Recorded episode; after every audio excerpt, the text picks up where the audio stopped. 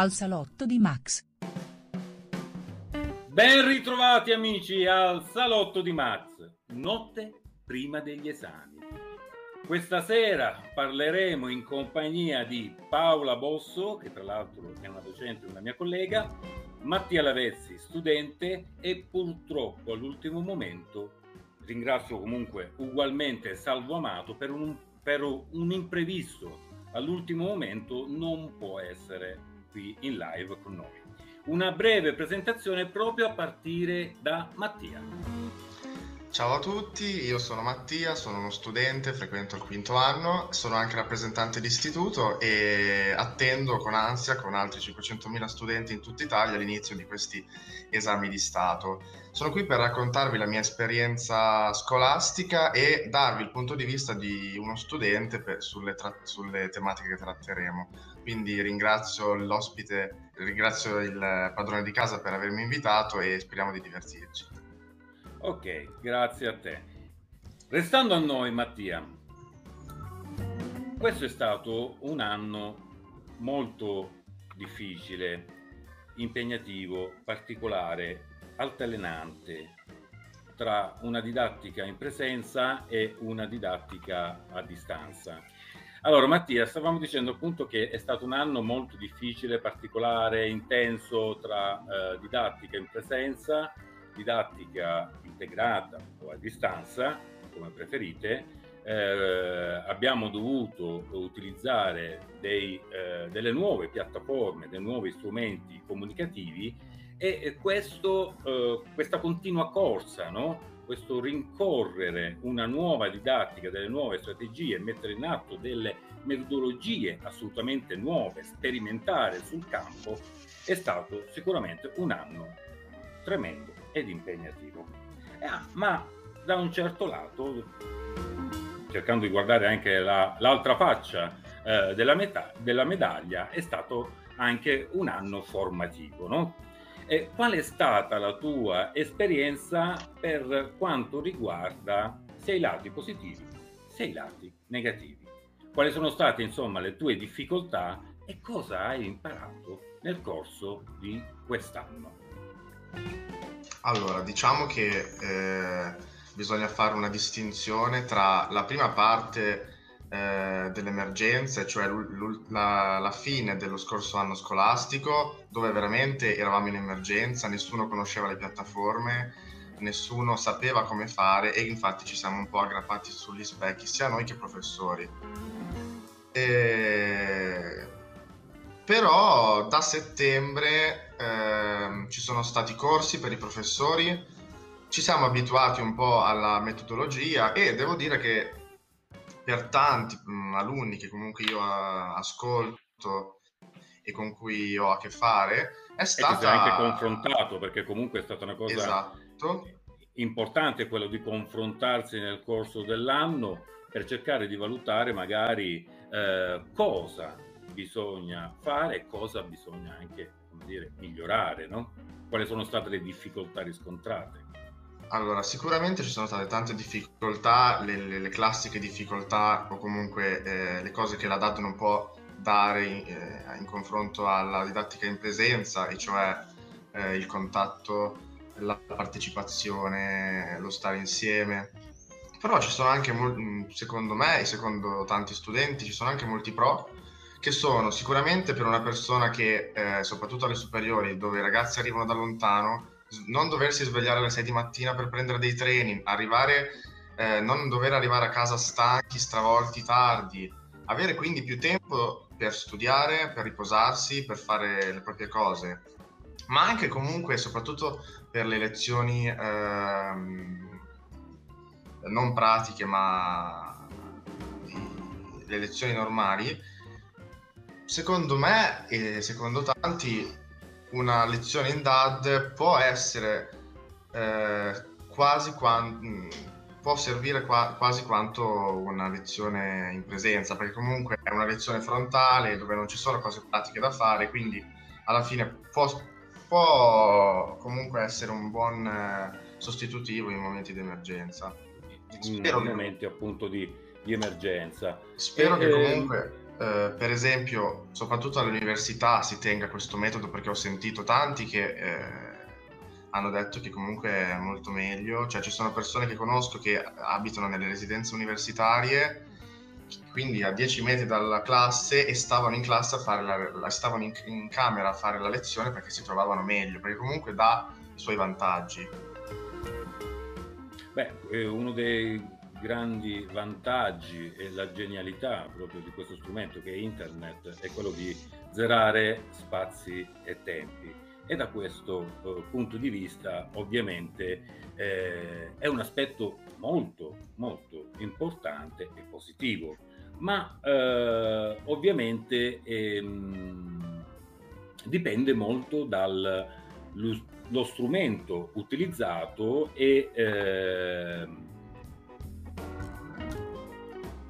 e dalla metodologia utilizzata, l'obiettivo, la finalità con la quale vengono poi utilizzati determinati strumenti e determinate eh, metodologie. E eh, sicuramente quello di eh, azzerare spazi e tempi, di ridurre appunto eh, la tempistica, però eh, ci sono anche dei lati, dei lati negativi, no Mattia? E quali sono stati, secondo te, proprio per quanto riguarda come, diciamo così, rappresentante di, degli studenti in generale, quali sono state i timori, eh, le difficoltà riscontrate nel corso appunto di un anno scolastico, che è completamente differente da quello che conoscevamo fino al febbraio del, eh, dell'anno scorso. Mm.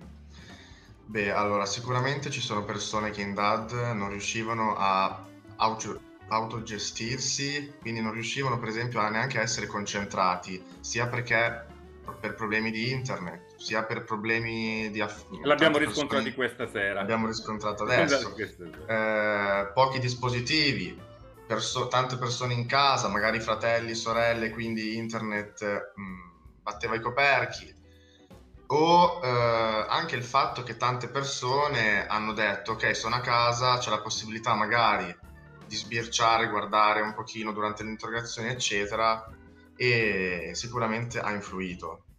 Quella forse è stata la più importante perché comunque perso- ragazzi piccoli di prima e seconda che non capiscono l'importanza di andare a scuola di, di dover imparare eccetera ne approfittano. È indubbiamente così. Ma dal lato umano invece in attesa appunto di finalmente di, eh, di, della professoressa Paola Bosso che riesca in qualche modo a risolvere i suoi problemi tecnici. Dal, eh, lato, umano, umano invece... Sicuramente se una persona già è chiusa, ha un carattere chiuso, eccetera, che già magari a scuola fai fatica o comunque non ti è molto più difficile in DAD. Se sei una persona aperta, introversa, riesci comunque, estroversa e comunque riesci a eh, anche in DAD durante i momenti. Ragazzi, mi sentite? Sì, sì finalmente Paola. Ci oh, sei. ecco, Ce ma sempre fatta. col cellulare?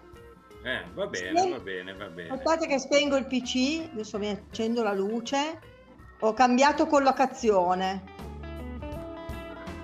Noi stavamo parlando un pochettino delle difficoltà riscontrate nel corso dell'anno per quanto riguarda appunto la eh, didattica a distanza. Però adesso ti lascio la parola perché vogliamo ascoltare oh, la tua aspetta voce. un attimo che mi sistemo perché qua, sai, non, non è più la mia biblioteca eh, dove ho tutto, ho dovuto fare il trasloco, il trasloco durante lo spettacolo.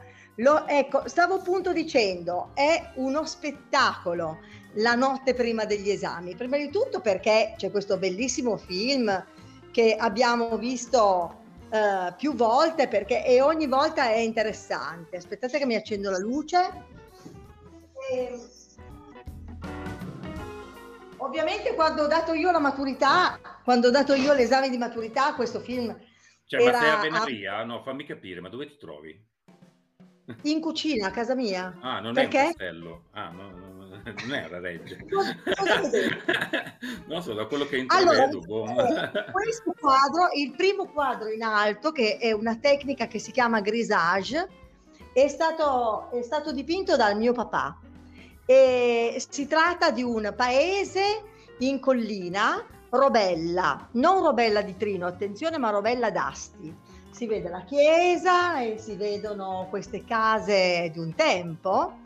E, ehm, poi invece le, i, due, i due studi eh, di fiori che vedete sotto, sapete chi li ha dipinti? Mio marito.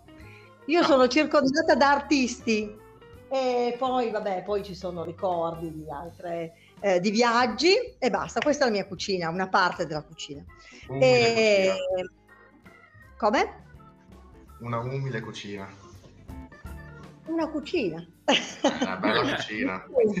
non dico umile, però una cucina.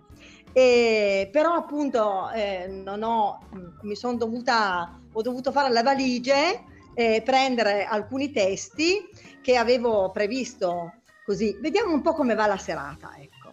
Allora dicevo, quando è uscito questo film, io ormai ero già grande e invece quando dovevo dare la mia maturità, eh, mi sono detta, è una festa, sarà una festa. Perché eh, l'esame di maturità, soprattutto il colloquio orale, e poi dobbiamo dire che ormai da due anni facciamo solo il colloquio orale, deve essere una festa, perché noi dobbiamo dimostrare quanto abbiamo imparato ed essere felici di quello che sappiamo, pensando che non è che una prima tappa di quello che è e di quello che sarà il nostro viaggio. Alla fine di un percorso e l'inizio di un altro. Certo, un bel viaggio. Sicuramente quando si intraprende un viaggio si ha una bisaccia, una borraccia, un libro, perché no? Anche due, ma basta uno.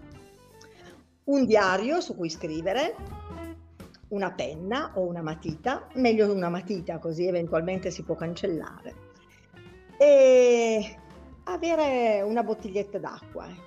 non di plastica, una bottiglietta dell'acqua. Possiamo andare con noi anche i nostri sogni. E perché no? Anche i nostri sogni, certo, che possono variare poi. Eh.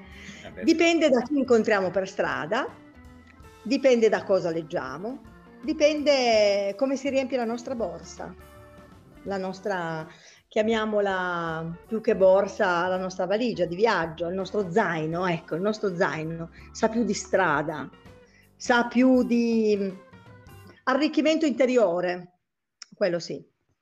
Direi proprio di sì. Io nel frattempo eh, saluto chi sta partecipando in chat, Emanuela, Esther, Claudia, eh, un'altra Claudia, che sono due Claudie che conosciamo benissimo, conosciamo Giulia, Catana, non so chi sia, Alberto, eh, Mara. Mio marito, mio marito, da un'altra parte, penso. Quell'Alberto è mio marito, credo. E niente Paola, stavamo un pochettino eh, affrontando il discorso dei lati sia positivi che negativi di un anno così impegnativo, no? quello eh, eh sì tra una didattica in presenza e una didattica eh, a distanza o integrata. E qual è stata, dire, la tua esperienza, le tue sensazioni, le, le tue difficoltà? Eh, cosa in, hai imparato anche? Perché ci sono anche dei lati poi eh, positivi no? Nel, in questo percorso. No, sicuramente. Allora, i lati, eh, allora c'è un lato negativo che però poi può essere anche positivo e questo è eh, la mia forse eh, voluta inimicizia nei confronti dei mezzi telematici, dei browser, chiamiamoli come vogliamo.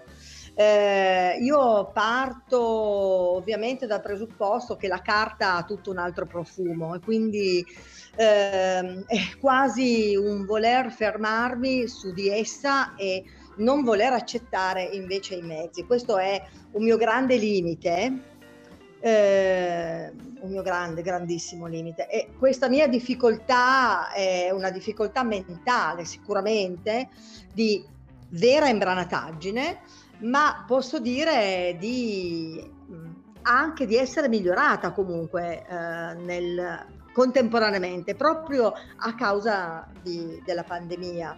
Eh, il mio lavoro è, era soprattutto, è stato basato soprattutto su questo, sul, sul PC, sul tablet, sul, eh, sul, cellulare, quello che vogliamo. Quindi mh, è stato, sì, sicuramente un, è stata una difficoltà, eh, ma, ma, anche un arricchimento, ecco questo di sicuro. Mm, sta- sono stati anni, eh, anni, perché abbiamo avuto anche l'anno scorso, l'anno scorso veramente è stato peggio forse rispetto a quest'anno, da un lato perché si brancolava nel buio, sia, eh, eh, sia per quanto riguarda i mezzi telematici, sia anche per quanto riguarda chiaramente eh, come affrontare questo nemico non, non, invisibile, perché poi tutto sommato era visibilissimo questo Covid. Quindi l'anno scorso è stato un anno veramente di grande preoccupazione, sia fisica che eh, scientifica, che morale, ma è anche stato forse segno di speranza e fin qui ci siamo. No? Quindi la speranza, si sperava che... Eh, la scienza, la gente, la, la volontà stessa eh, potesse rientrare e si potesse migliorare. Quest'anno scolastico è stato più difficile ancora da un lato perché abbiamo iniziato con difficoltà, abbiamo mh, avuto paura, eh, abbiamo avuto timore, sono usciti poi i vaccini, ma contemporaneamente avevamo comunque grosse difficoltà lo stesso. Quello che più mi è mancato è il toccare la carta con gli scritti dei miei alunni, questo sì. Questo è, mi è mancato tantissimo, il toccare la carta dei loro scritti, il correggere i loro testi e, e il poterli toccare, salutare, abbracciare, questo sì. Paola, vuoi leggerci qualcosa? Allora, io vi leggo una qualcosa. frase. Prego? Prego, prego. Sì, prego. sì. Sì, sì. Allora, io ho eh, preparato una, una, breve frase di introduzione tratto da Se questo è un uomo di Primo Levi, che già mi sembra importante. Uno, perché può essere argomento d'esame, siccome sappiamo tutti che eh, Primo Levi è stato, ahimè, ad Auschwitz, è riuscito a eh, uscire eh, da una storia difficilissima e, um, un uomo che è un grande scrittore, non solo un chimico eccezionale. Questa ebrietà lucida, questa esaltazione che mi sento calda per le vene, come la riconosco? È la febbre degli esami, la mia febbre dei miei esami. Ecco, si ritorna al discorso di prima. La febbre, no? Noi conosciamo una famosa febbre, anzi due adesso. Una, mettiamola sul meglio, sulla meglio vita ed è la febbre del sabato sera. Tu non lo conosci Mattia, la febbre del sabato sera? L'hai già sentito nominare questo film? Sì, certo, certo. Eh, la febbre del sabato sera con John Travolta che balla in disco. È bellissimo questo film. Ma c'è anche purtroppo la febbre del Covid. Adesso quando entriamo a scuola, quando andiamo a visitare un museo, quando andiamo a quando andremo e torneremo a teatro ci misureranno la febbre, quando andiamo al supermercato ci misurano la febbre. Ma Primo Levi, pensate, siamo nel 1945, scrive la febbre degli esami. Beh, la mia un, febbre. Un periodo molto particolare, Paola, no? ricordiamo che ci troviamo uh, ormai alla fine Seconda della seconda guerra mondiale, mondiale appunto. Seconda guerra mondiale. Eh, quindi eh, questa ebrietà lucida, questa esaltazione che mi sento calda per le vene, cioè è proprio il sangue che pulsa all'interno delle vene di questo signore, Primo Levi, che si trovava, questo dottore in chimica, che si trovava prigioniero ad Auschwitz, come la riconosco? È la febbre degli esami, la febbre dei miei esami. E, e, questo è interessante perché nonostante lui si trovasse in un luogo quale questo, perché poi sappiamo che se questo uomo viene scritto da Primo Levi dopo, eh, quando poi già lui rientra in Italia, riesce appunto a fuggire dopo la liberazione di Auschwitz e appunto lui ricorda i suoi esami, gli esami che ha superato durante i suoi anni di studio, prima ovviamente eh, alle superiori e poi successivamente all'università. E quindi direi che questa frase bellissima che ha un duplice significato, quello di ripassare un po' la storia dell'anno quinto della, delle superiori, e, ma soprattutto di pensare che eh, gli esami devono portarci questa febbre, cioè questa voglia di fare, come è la febbre del sabato sera per John Travolta, in effetti, è questo. E il discorso che si faceva prima, la gioia, dobbiamo, deve essere una festa, dobbiamo dimostrare quanto sappiamo. Questo è. Mattia, poi, diciamo, poi, no, poi vorrei, vedere... ehm, sì, eh, vorrei ascoltare un attimo uh, Mattia. Come stai vivendo? Perché per me ormai sono passati un bel po' di anni, no? Uh, l'attesa, eh, l'esame di maturità, eh, stare ore e ore eh, dinanzi ai libri, studiare, eh, incavolarmi, eh, stancarmi. E tu come stai vivendo appunto eh, questo pre-esame di maturità, che è ben diverso appunto da quello che abbiamo conosciuto sia io che Paola, poi in fin dei conti. Ma io la sto vivendo bene perché credo che il grande sforzo è stato fatto negli scorsi anni. Cioè, per me questo, l'esame è l'onorare un percorso che si è fatto e quindi era una ciliegina sulla torta, ma per un percorso che eh, è durato anni, quindi non deve essere... Allora, secondo me tante persone tralasciano questa cosa, questo salutare questo bel percorso proprio perché sono prese dall'ansia dell'esame, sono prese dal prepararsi, studiare, eccetera, e tralasciano la parte bella che è quella proprio del soffermarsi e pensare io sto comunque finendo un percorso che è durato 5 anni e poi lo faranno quando finisce l'esame poi eh, negli anni dopo penseranno eh, ma che bella che era la, la, la scuola andranno a trovare i prof eccetera ma in quel momento presi dall'ansia, da, da, tante preoccupazioni, non pensano e non si fermano a, come faceva Primo Levi, ma dicono Dio voglio uscire, voglio uscire, voglio uscire. E credo che non sia giusto. Magari non riescono a vivere in modo positivo, no? presi dall'ansia, presi dal timore, eh, o esatto. con la paura anche di, di, non farcela poi in fin dei conti, eh, non, non, si riesce a vivere intensamente un evento, particolare, no? un'esperienza particolare del nostro percorso.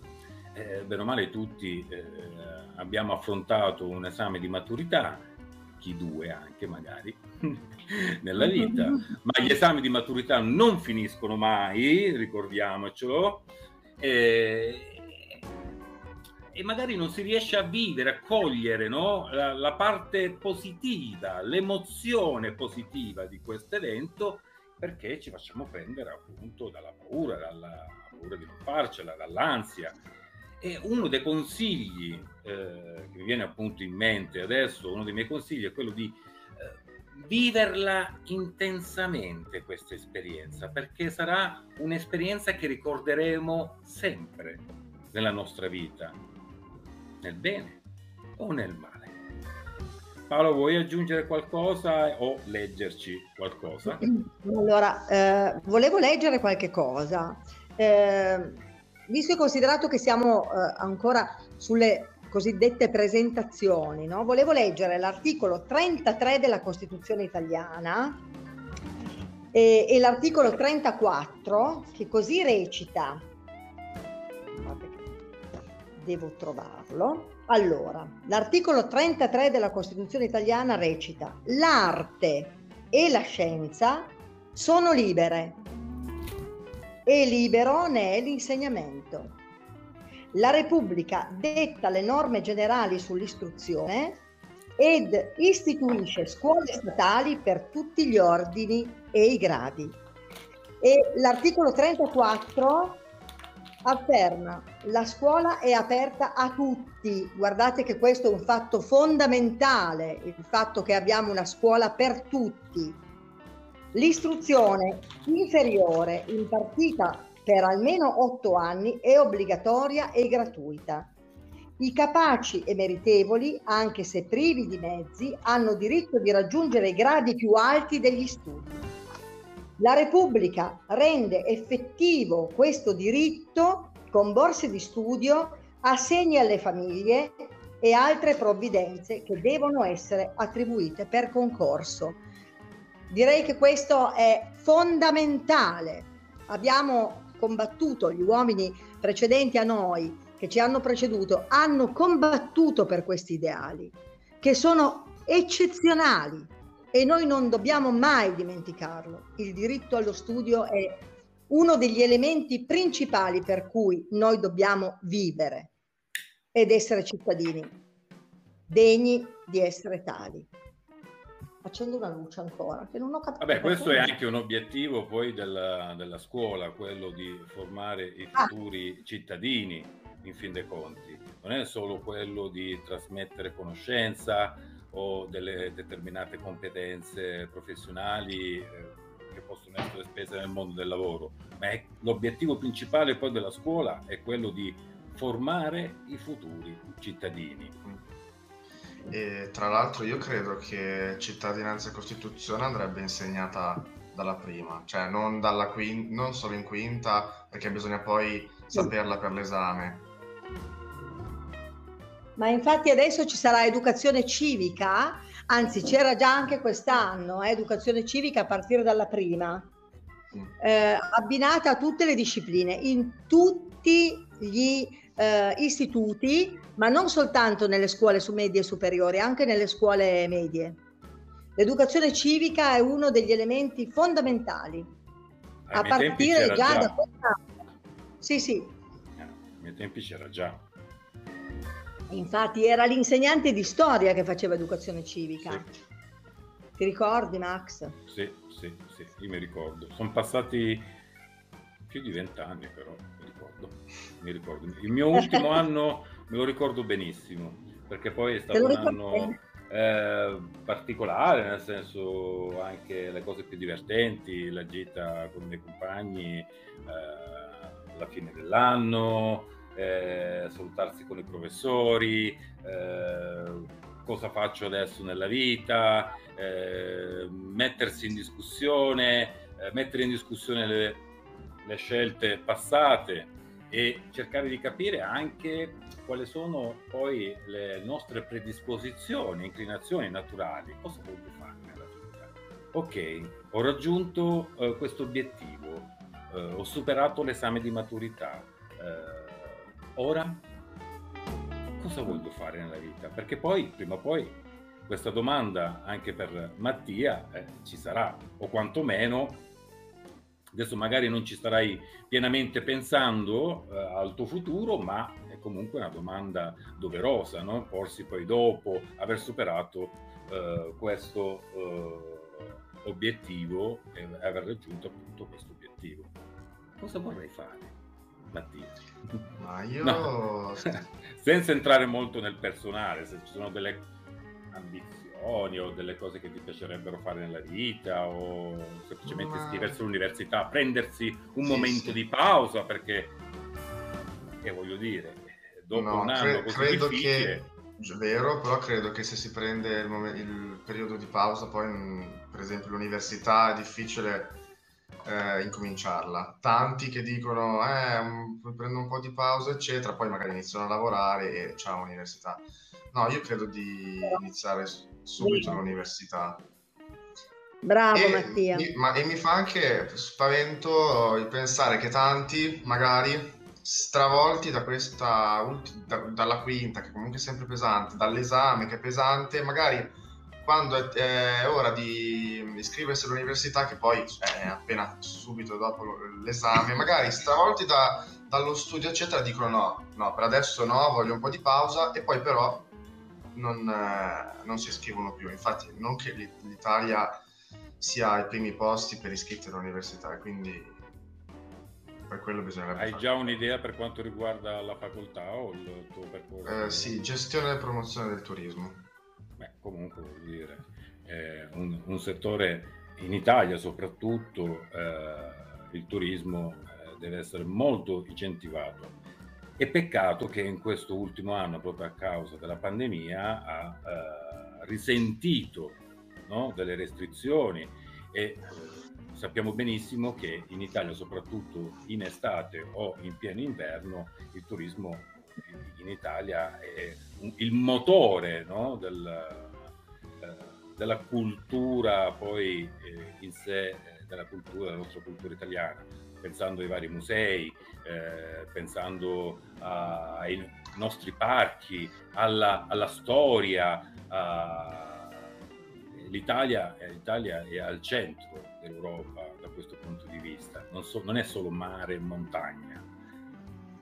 Paolo, vuoi aggiungere qualcosa?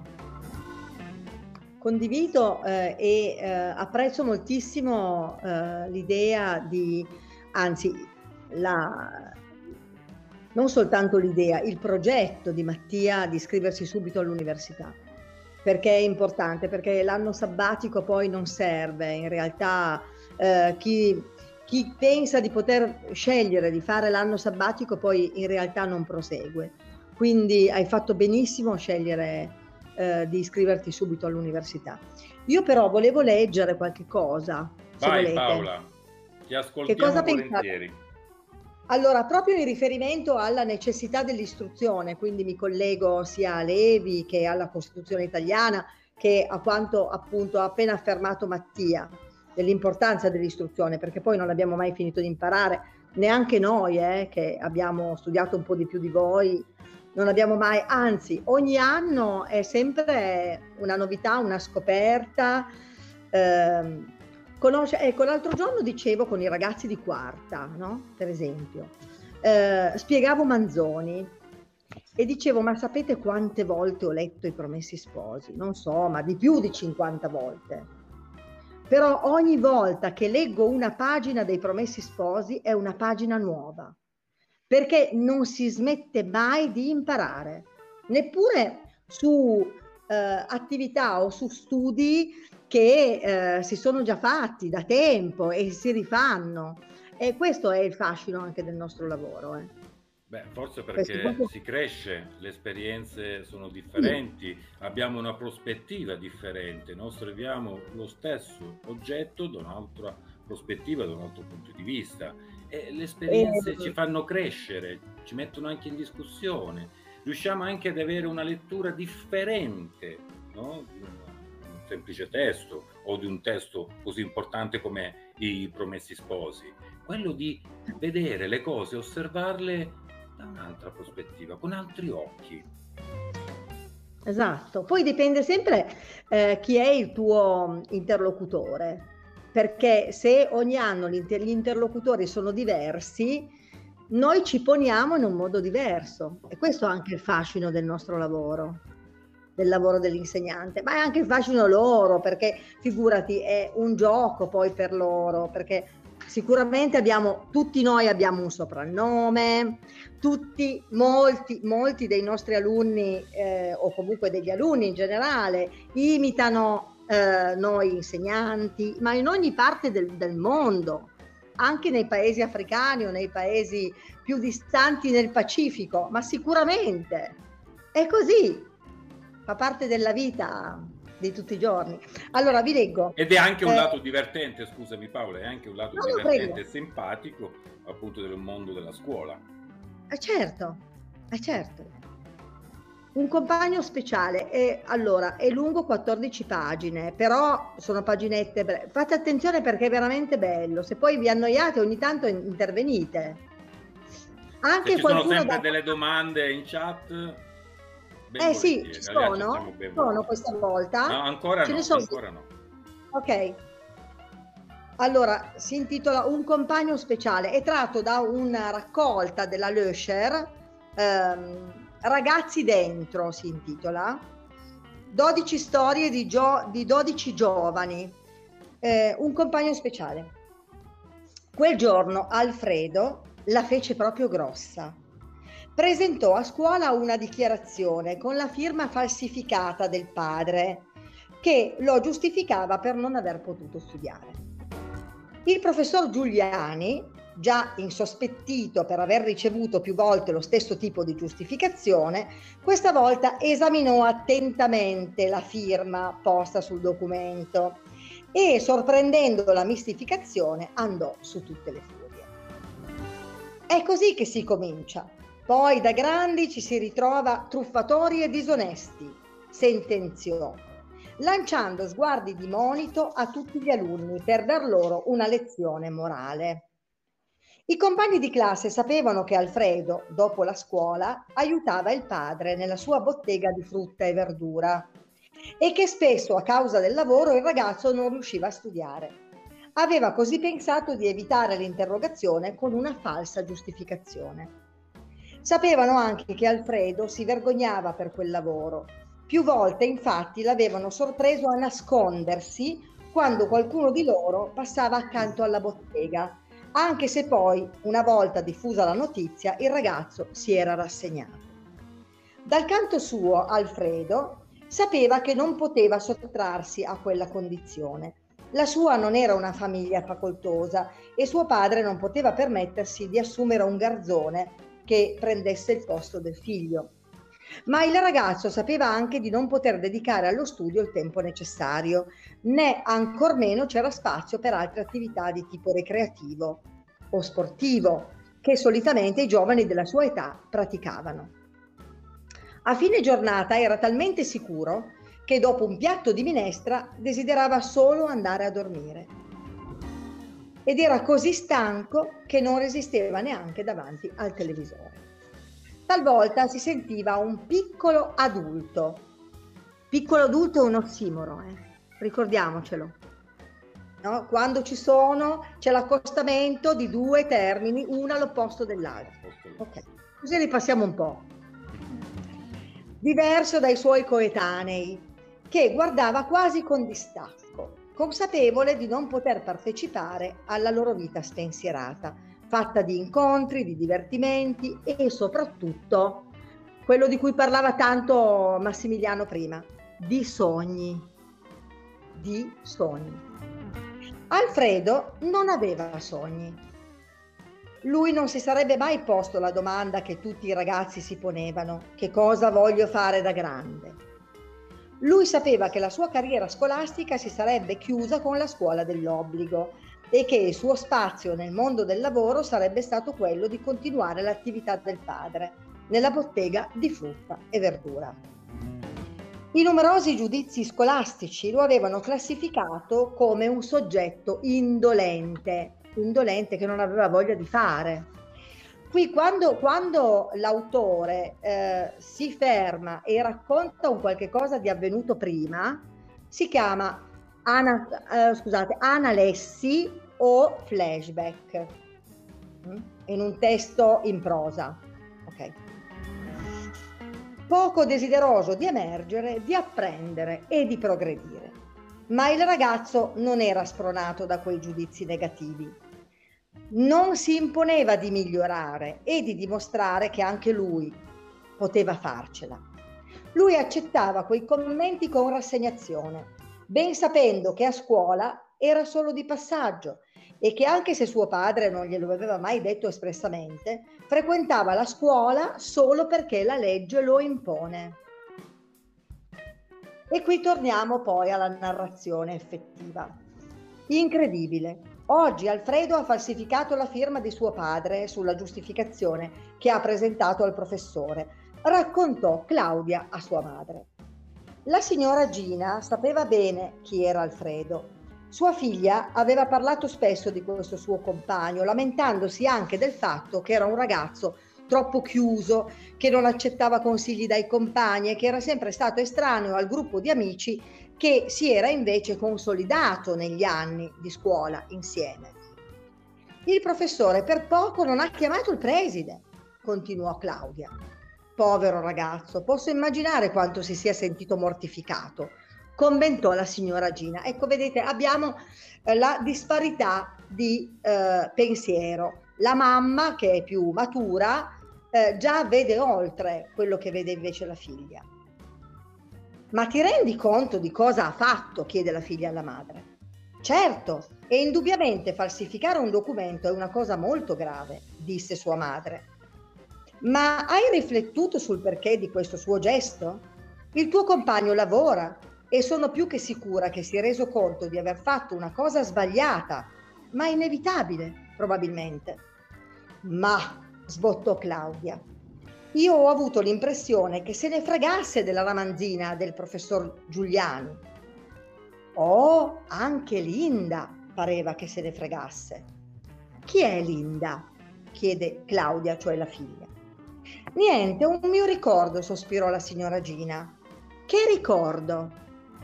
La mamma di Claudia distolse l'attenzione dai piatti che stava lavando e sedette al tavolo della cucina, ben sapendo che sua figlia non avrebbe smesso di fare domande fino a quando non avesse saputo. La storia di Alfredo mi ricorda quella di una mia compagna di scuola.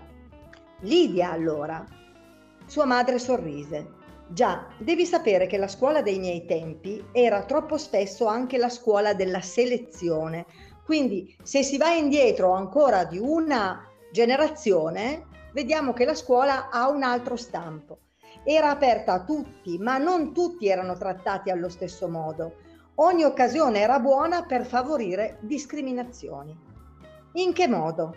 Beh, ad esempio a Natale tutti gli alunni venivano disposti su due file lungo i corridoi per l'ispezione annuale che consisteva nella visita di un ispettore col direttore. Loro passavano in rassegna tutti gli allievi, generalmente lodando coloro che si trovavano in prima fila, ben sapendo che quelli così disposti erano ritenuti diligenti e lodevoli, ma guarda caso si trattava anche di quelli che appartenevano a classi sociali più elevate. Vuoi dire che quelli più svantaggiati erano collocati dietro, come per nasconderli? All'epoca non ci soffermavamo a fare questa considerazione Eravamo troppo piccoli per cogliere le ingiustizie degli adulti. Eravamo troppo piccole per cogliere le ingiustizie degli adulti, commentò la signora Gina senza nascondere una punta d'amarezza. E Lidia che c'entra? Lidia era una bambina collocata in seconda fila. Era la figlia del custode del palazzo accanto al mio, costretta a sostituire spesso la madre molto malata nelle sue mansioni. Naturalmente non riusciva a studiare, dedusse Claudia. Non solo, Lidia non riusciva neppure a seguire le lezioni, in classe si distraeva facilmente e l'insegnante non perdeva occasione per rimproverarla e mortificarla. Per lei Lidia era solo un'alunna scomoda, difficile da istruire. La signora Gina si fermò un attimo a raccogliere le idee, poi continuò. Quando decisi di aiutarla nei compiti da svolgere a casa, Lidia ne fu felice e anche se con difficoltà tutti i pomeriggi mi recavo da lei per studiare insieme. E studiavate nella portineria? si meravigliò Claudia. Sì, e posso assicurarti che non era un'impresa facile. Spesso venivamo distolte da un inquilino che, che, che chiedeva la posta o anche solo da un passante che chiedeva informazioni. Com'era Lidia? chiese Claudia, provando a raffigurarsela. Me la immagino fragile, magra. Sua madre risa. Rise. Al contrario, era grassa e con un bel faccione tondo su cui spiccavano due gote rosse. Tuttavia, e nonostante avesse un anno più di me, sotto altri aspetti era davvero fragile e si lasciava guidare nello studio come nei consigli. Scommetto che poi riuscì a progredire nello studio. Cominciò a compiere piccoli progressi che mi rendevano felice. Ricordo che quando andava alla lavagna cercava sempre il mio sguardo per essere rassicurata e poi, soddisfatta del risultato conseguito, mi faceva un cenno d'intesa. La signora Gina scosse la testa. Eppure l'insegnante, una maestra giovane, tuttavia troppo rigida e rigorosa per la sua età, mi sorprese.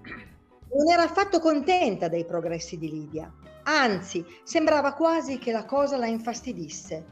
E non mi sbagliavo perché quando seppe che io e Lidia studiavamo insieme, riportò la notizia a mia madre. Nonna Rosa, perché? Non sapeva che studiavate insieme? Certo, ma non ho mai saputo che tipo di discorso le abbia fatto allora l'insegnante. Fatto sta che tua nonna mi proibì di frequentare ancora la mia compagna. E Lidia? si preoccupò Claudia. Lidia di lì a poco sua madre morì e non frequentò mai più la scuola. Per lei le porte dell'istruzione si chiusero per sempre. Claudia aveva un'espressione delusa, non si aspettava quella triste conclusione, ma in fondo quella che sua madre aveva raccontato non era una storia qualunque, era una storia vera. E le storie vere nascondono spesso una triste realtà. La signora Gina si alzò e ricominciò a lavare i piatti. Pensi che la storia di Lidia sia anche un po' la storia di Alfredo? chiese Claudia. Lidia, Alfredo, a quanti ragazzi viene negata la possibilità di poter studiare, di poter vivere la loro gioventù, senza il carico di responsabilità che li rende già adulti, che li priva delle cose belle che possono essere godute solo in giovane età. Il tono della signora Gina lasciò trapelare una punta di rammarico poi quasi a voler accantonare quei tristi ricordi disse, beh, comunque non pensiamoci più. Ma Claudia non riuscì a scrollarsi di dosso il peso di quella storia. Per tutto il giorno non smise un solo istante di pensare a Lidia e soprattutto non smise di collegare la triste realtà di quella ragazza a una realtà oggi a lei più vicina, quella di Alfredo. Nei giorni seguenti in classe Claudia si sorprese a soffermare spesso lo sguardo su Alfredo ben decisa a cogliere e a scoprire il disagio che il ragazzo certamente provava, ma che lei e i suoi compagni non avevano mai voluto vedere. Lo seguiva con lo sguardo quando il compagno si recava alla lavagna, con il suo passo lento e con le spalle leggermente curve. Lo scrutava mentre durante le lezioni Alfredo aveva spesso lo sguardo assente, assorto in chissà quali pensieri. Qualche volta aveva anche provato a coinvolgerlo in una discussione durante la ricreazione, ma la totale mancanza di partecipazione del ragazzo e il suo ostinato mutismo avevano reso difficile ogni tipo di approccio. Non c'è verso di coinvolgerlo, commentò un giorno parlando con altri compagni. non capisco perché vuoi ostinarti a cercare la sua amicizia, quando Alfredo ha dato chiari messaggi di voler essere lasciato in pace, le disse Sergio. A me dà addirittura fastidio quel suo ignorarci volutamente, si stizzì Imma. È vero, è arrogante e altezzoso, sentenziò Michele. Ma Claudia non riusciva a capacitarsi.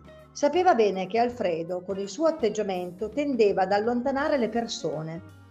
Tuttavia, riteneva sbagliato assecondare la sua voluta estraneità dal gruppo, perché riteneva che essa scaturisse solo dal profondo disagio che il compagno provava nel confrontarsi con gli altri, con coloro che nella vita avrebbero seguito un percorso diverso e più gratificante del suo. La tentazione di instaurare un rapporto di amicizia con Alfredo cominciò a farsi sempre più pressante Claudia aspettava solo il momento giusto per poter parlare a quel compagno che aveva totalmente ignorato per tre lunghi anni. Una mattina la ragazza stava percorrendo di corsa il cortile antistante la scuola quando improvvisamente inciampò e si ritrovò Carponi sul pavimento.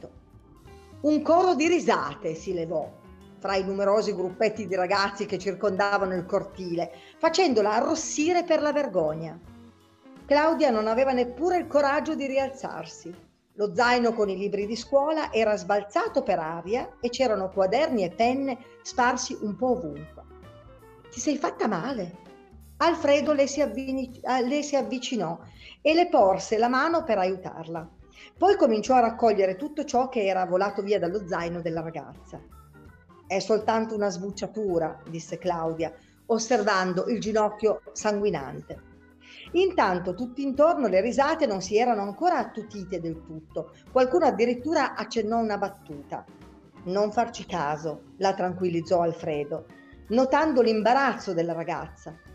Gli schiocchi, eh, scusate, gli sciocchi ridono spesso per cose come queste. Claudia lo guardò sorpresa. Il modo determinato con cui Alfredo si era espresso aveva messo in risalto la serietà e la maturità del ragazzo. I due si avviarono insieme verso la scuola, senza parlare, e quando giunsero in classe Claudia, Claudia si rese conto di non averlo neppure ringraziato. Pensò di farlo in quel momento, ma l'insegnante di matematica stava già guardando l'orologio e tamburellava con le dita sulla cattedra. Dopo le due ore di matematica seguirono tre ore di italiano. Il professor Costanzo quel giorno aveva programmato la proiezione di un film, rendendo più piacevoli le ore di lezione che seguirono.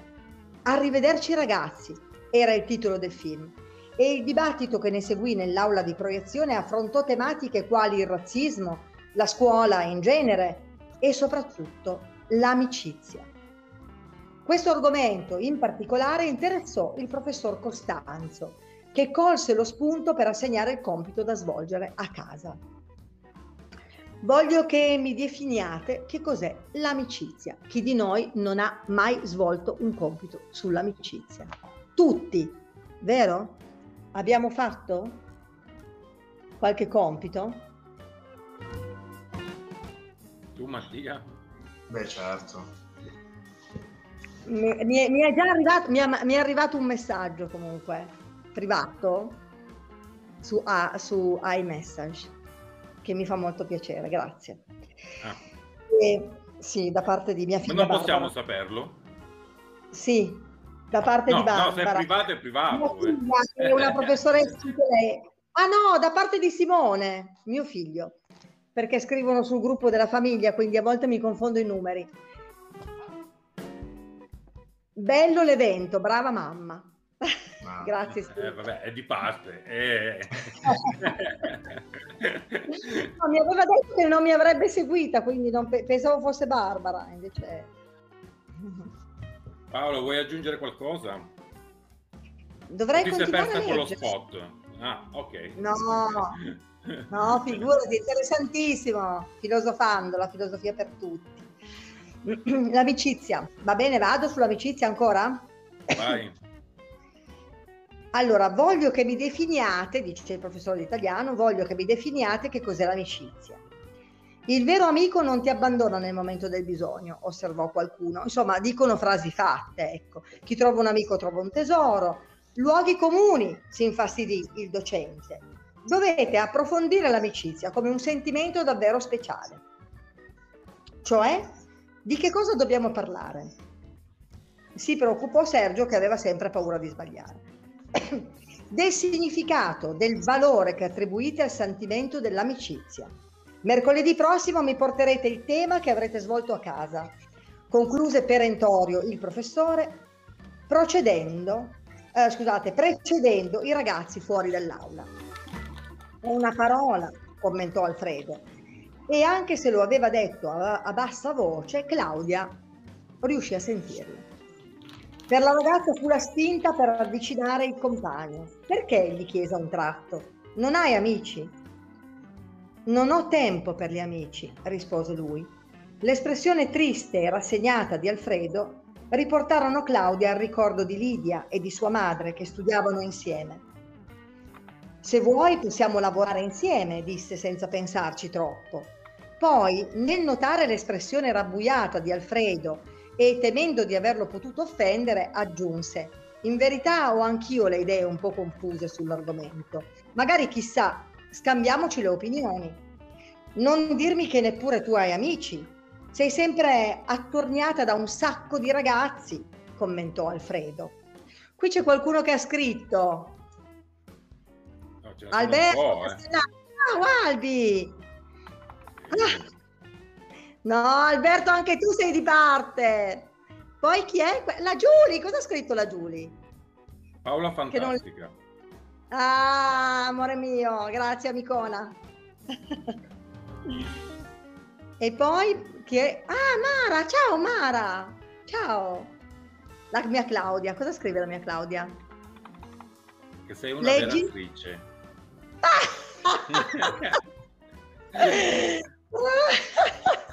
Grazie Claudia.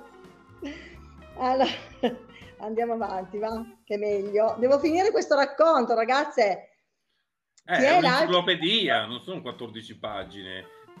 no, scherzo. No, ma non è noioso. Max, allora, dobbiamo no, riempire anche... ridiamo un po', ridiamo un po'.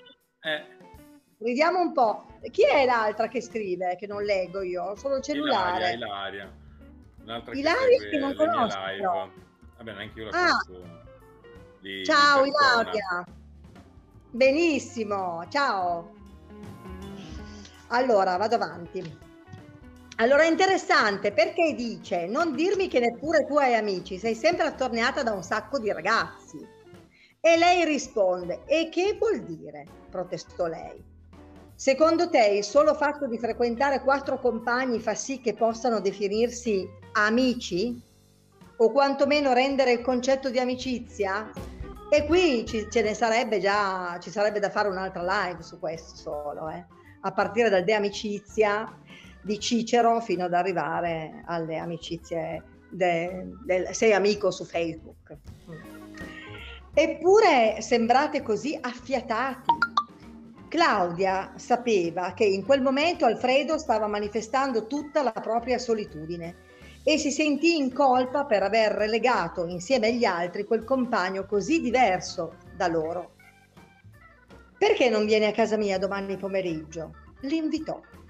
Sai bene che lavoro, ma per una volta non cadrà mica il mondo. Alfredo pensò a suo padre e quando diventava impaziente, se lui tardava a tornare da scuola, a come ansioso aspettava le vacanze scolastiche per poter disporre più agevolmente del suo aiuto. E in verità Alfredo non gli serbava alcun rancore. Per lui era naturale assistere suo padre nel lavoro e aveva accettato quella condizione come una conseguenza logica del destino. E chi glielo dice? rifletté ad altra voce, completando il suo pensiero. Claudia capì subito che il compagno si riferiva a suo padre se vuoi posso provare a parlarci io con tuo padre, disse. Alfredo sorrise di fronte alla caparbietà della compagna, ma poi disse non credo proprio che sia il caso. La delusione di Claudia, però, gli fece aggiungere, beh, magari ci provo io, chissà. La ragazza si illuminò. Almeno, pensò, non ha rifiutato a priori e mentre tornava a casa si sentiva serena con se stessa per essere riuscita a rompere quel muro di silenzio che per cinque anni aveva tenuto Alfredo così lontano dal gruppo. Sai, credo di poter venire a casa tua oggi pomeriggio, le annunciò sereno Alfredo. Claudia si sentì confusa e allo stesso tempo molto felice.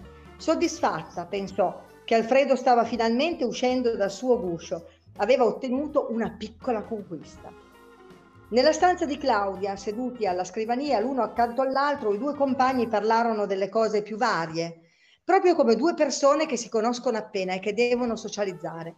Claudia si sorprese ad approfondire alcuni aspetti della personalità di Alfredo. In genere sempre così silenzioso, il ragazzo non smise un solo istante di raccontare di sé, dell'interesse che provava verso le civiltà straniere, che gli sarebbe piaciuto poter viaggiare e imparare molte lingue, Quasi non diede alla compagna la possibilità di parlare di lei, dei suoi sogni e delle sue ambizioni. Ma Claudia non se ne ebbe a male, anzi era contenta che il ragazzo stesse finalmente esternando i suoi sentimenti, perché raccontare i sentimenti è difficile. Eh. È vero che è difficile, è molto difficile. E riuscire a parlare proprie, dei, dei propri sogni anche questo ragazzo è davvero uscito dalla sua, dalla sua scorza. Beh, perché si ha paura dei vari bias cognitivi, dei vari bias culturali, cioè pregiudizi, preconcetti. Eh, essere giudicato si ha paura, no? il timore di essere giudicati. Però Questi bisogna sono argomenti che io tratto durante anche le mie lezioni, proprio quello di far vedere magari un uh, argomento, un concetto, eh, da varie prospettive, perché non è detto che tutto sia bianco o nero, ci sono tantissimi colori che accendono la vita. Quando però affrontarono l'argomento dell'amicizia, tema centrale di quel loro incontro, Alfredo ammutolì. Coraggio, proviamo a buttare giù qualche concetto, lo spronò Claudia. Ti ripeto, io non so proprio che cosa scrivere, si ostinò Alfredo. Non ho amici e poi sinceramente non credo che gli amici possano servire a molto. Beh, possono servire a conoscerti meglio. Che vuoi dire? Io credo che parlando con un amico, confidandoti con lui, esternando i tuoi problemi, ma anche quelli che possono essere i tuoi sogni, le tue ambizioni, puoi capire meglio che cosa ti aspetti dalla vita, dal futuro. Alfredo si raggelò. E quando pure riuscissi a capirlo, che cosa otterrei? Io il futuro non me lo posso scegliere. Perché? Perché so già quale sarà. Dovrò continuare il lavoro di mio padre, come ho sempre fatto, si rattristò Alfredo. Ma Claudia non era disposta ad accettare quelle conclusioni. Lei non voleva un'altra Lidia. Lei voleva che Alfredo combattesse per ottenere ciò che veramente desiderava. Evidentemente credi poco nelle tue capacità, disse. Durante la settimana Claudia notò una maggiore partecipazione di Alfredo nella vita scolastica, anche se lei e il compagno non avevano più parlato dell'argomento lavoro-scuola. In cuor suo la ragazza si augurava di essere riuscita quantomeno a farlo riflettere sulla decisione da prendere alla fine dell'anno scolastico. Ma se così non fosse stato, era ugualmente contenta del fatto che Alfredo oggi era certamente meno solo di quanto lo era stato tre anni di scuola, per tre anni di scuola insieme, per cinque anni di scuola insieme. Il mercoledì successivo, durante l'ora di italiano, il professor Costanzo chiese che gli venissero consegnati i compiti riguardanti il tema dell'amicizia. Come di consueto, il professore passò tra i banchi per ritirare il tema di ciascun allievo. Quando si avvicinò al banco di Alfredo, Claudia non poté fare a meno di controllare se il compagno avesse consegnato il compito. Subito notò l'estrema sicurezza con cui il ragazzo trasse dallo zaino una cartellina in cui aveva riposto il tema svolto, poi con altrettanta determinazione lo porse all'insegnante. Durante l'intervallo Michele annunciò al gruppo che avrebbe organizzato una festa a casa sua per il sabato successivo. Mi sa che dovrò rinunciare, non credo che mio padre mi lascerà venire, si rammaricò Imma.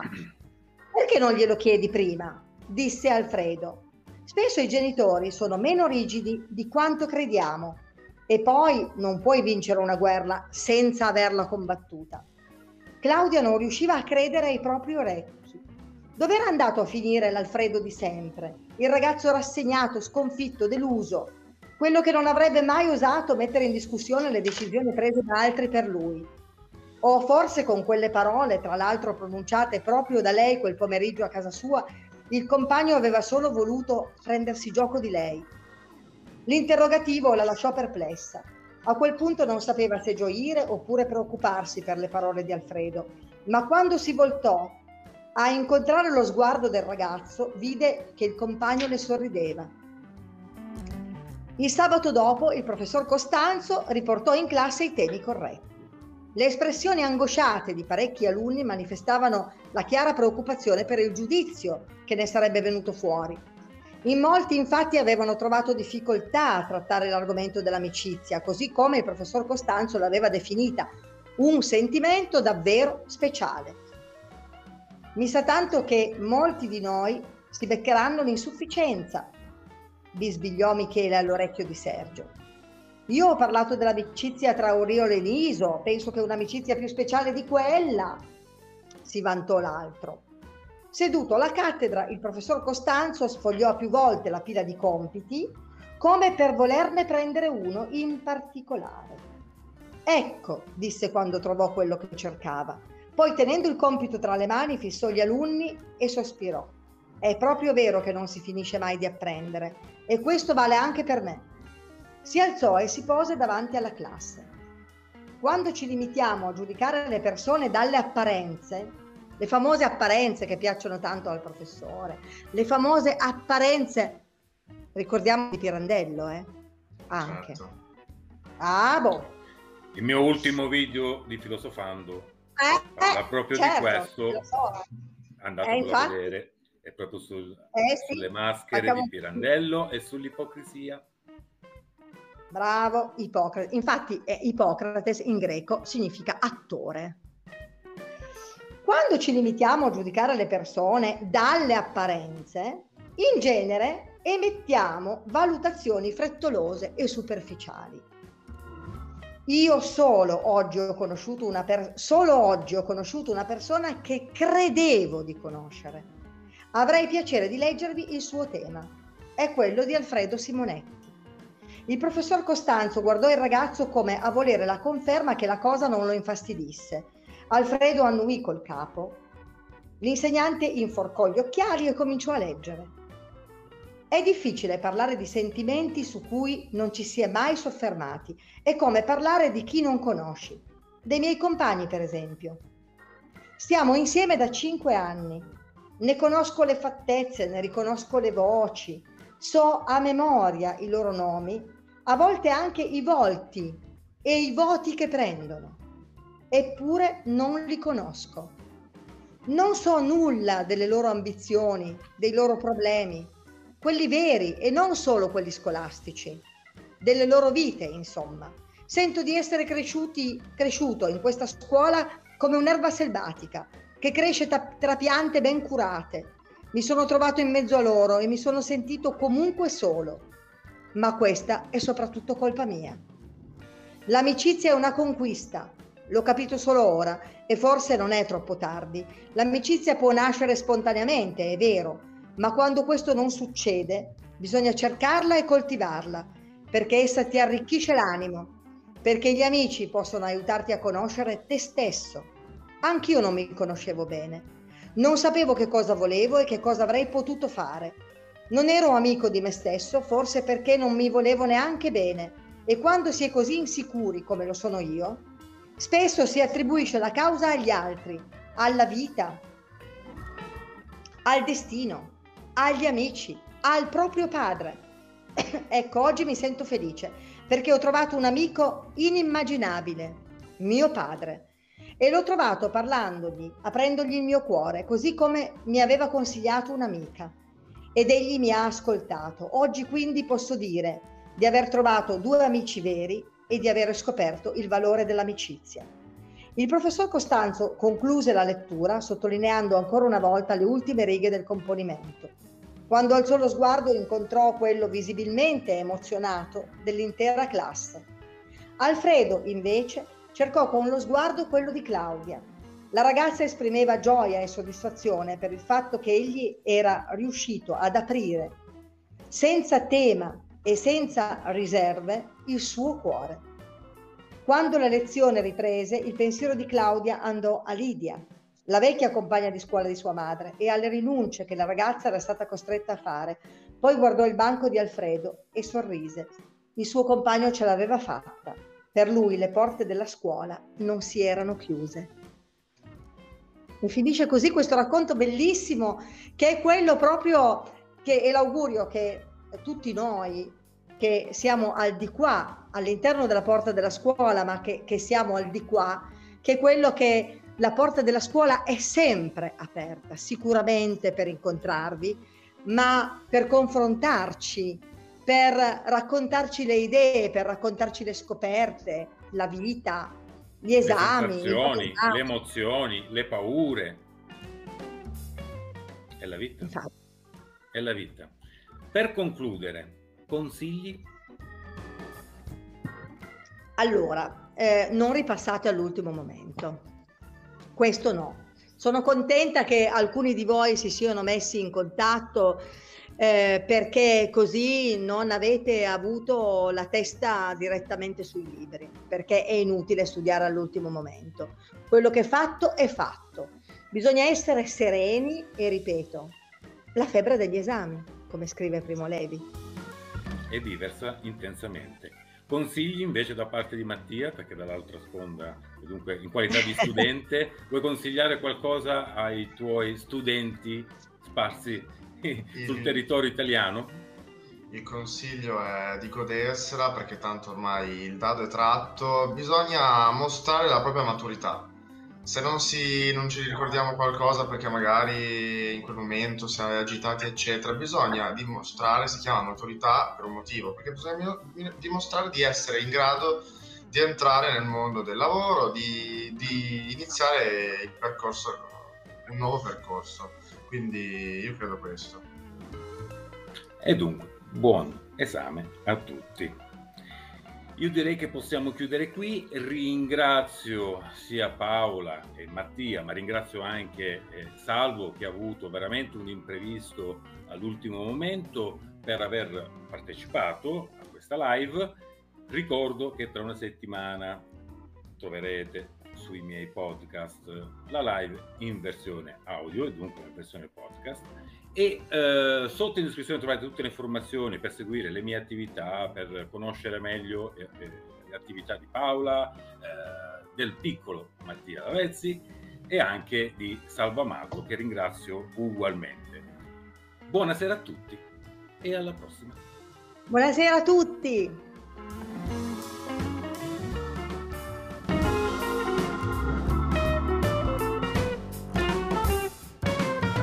Al salotto di Max.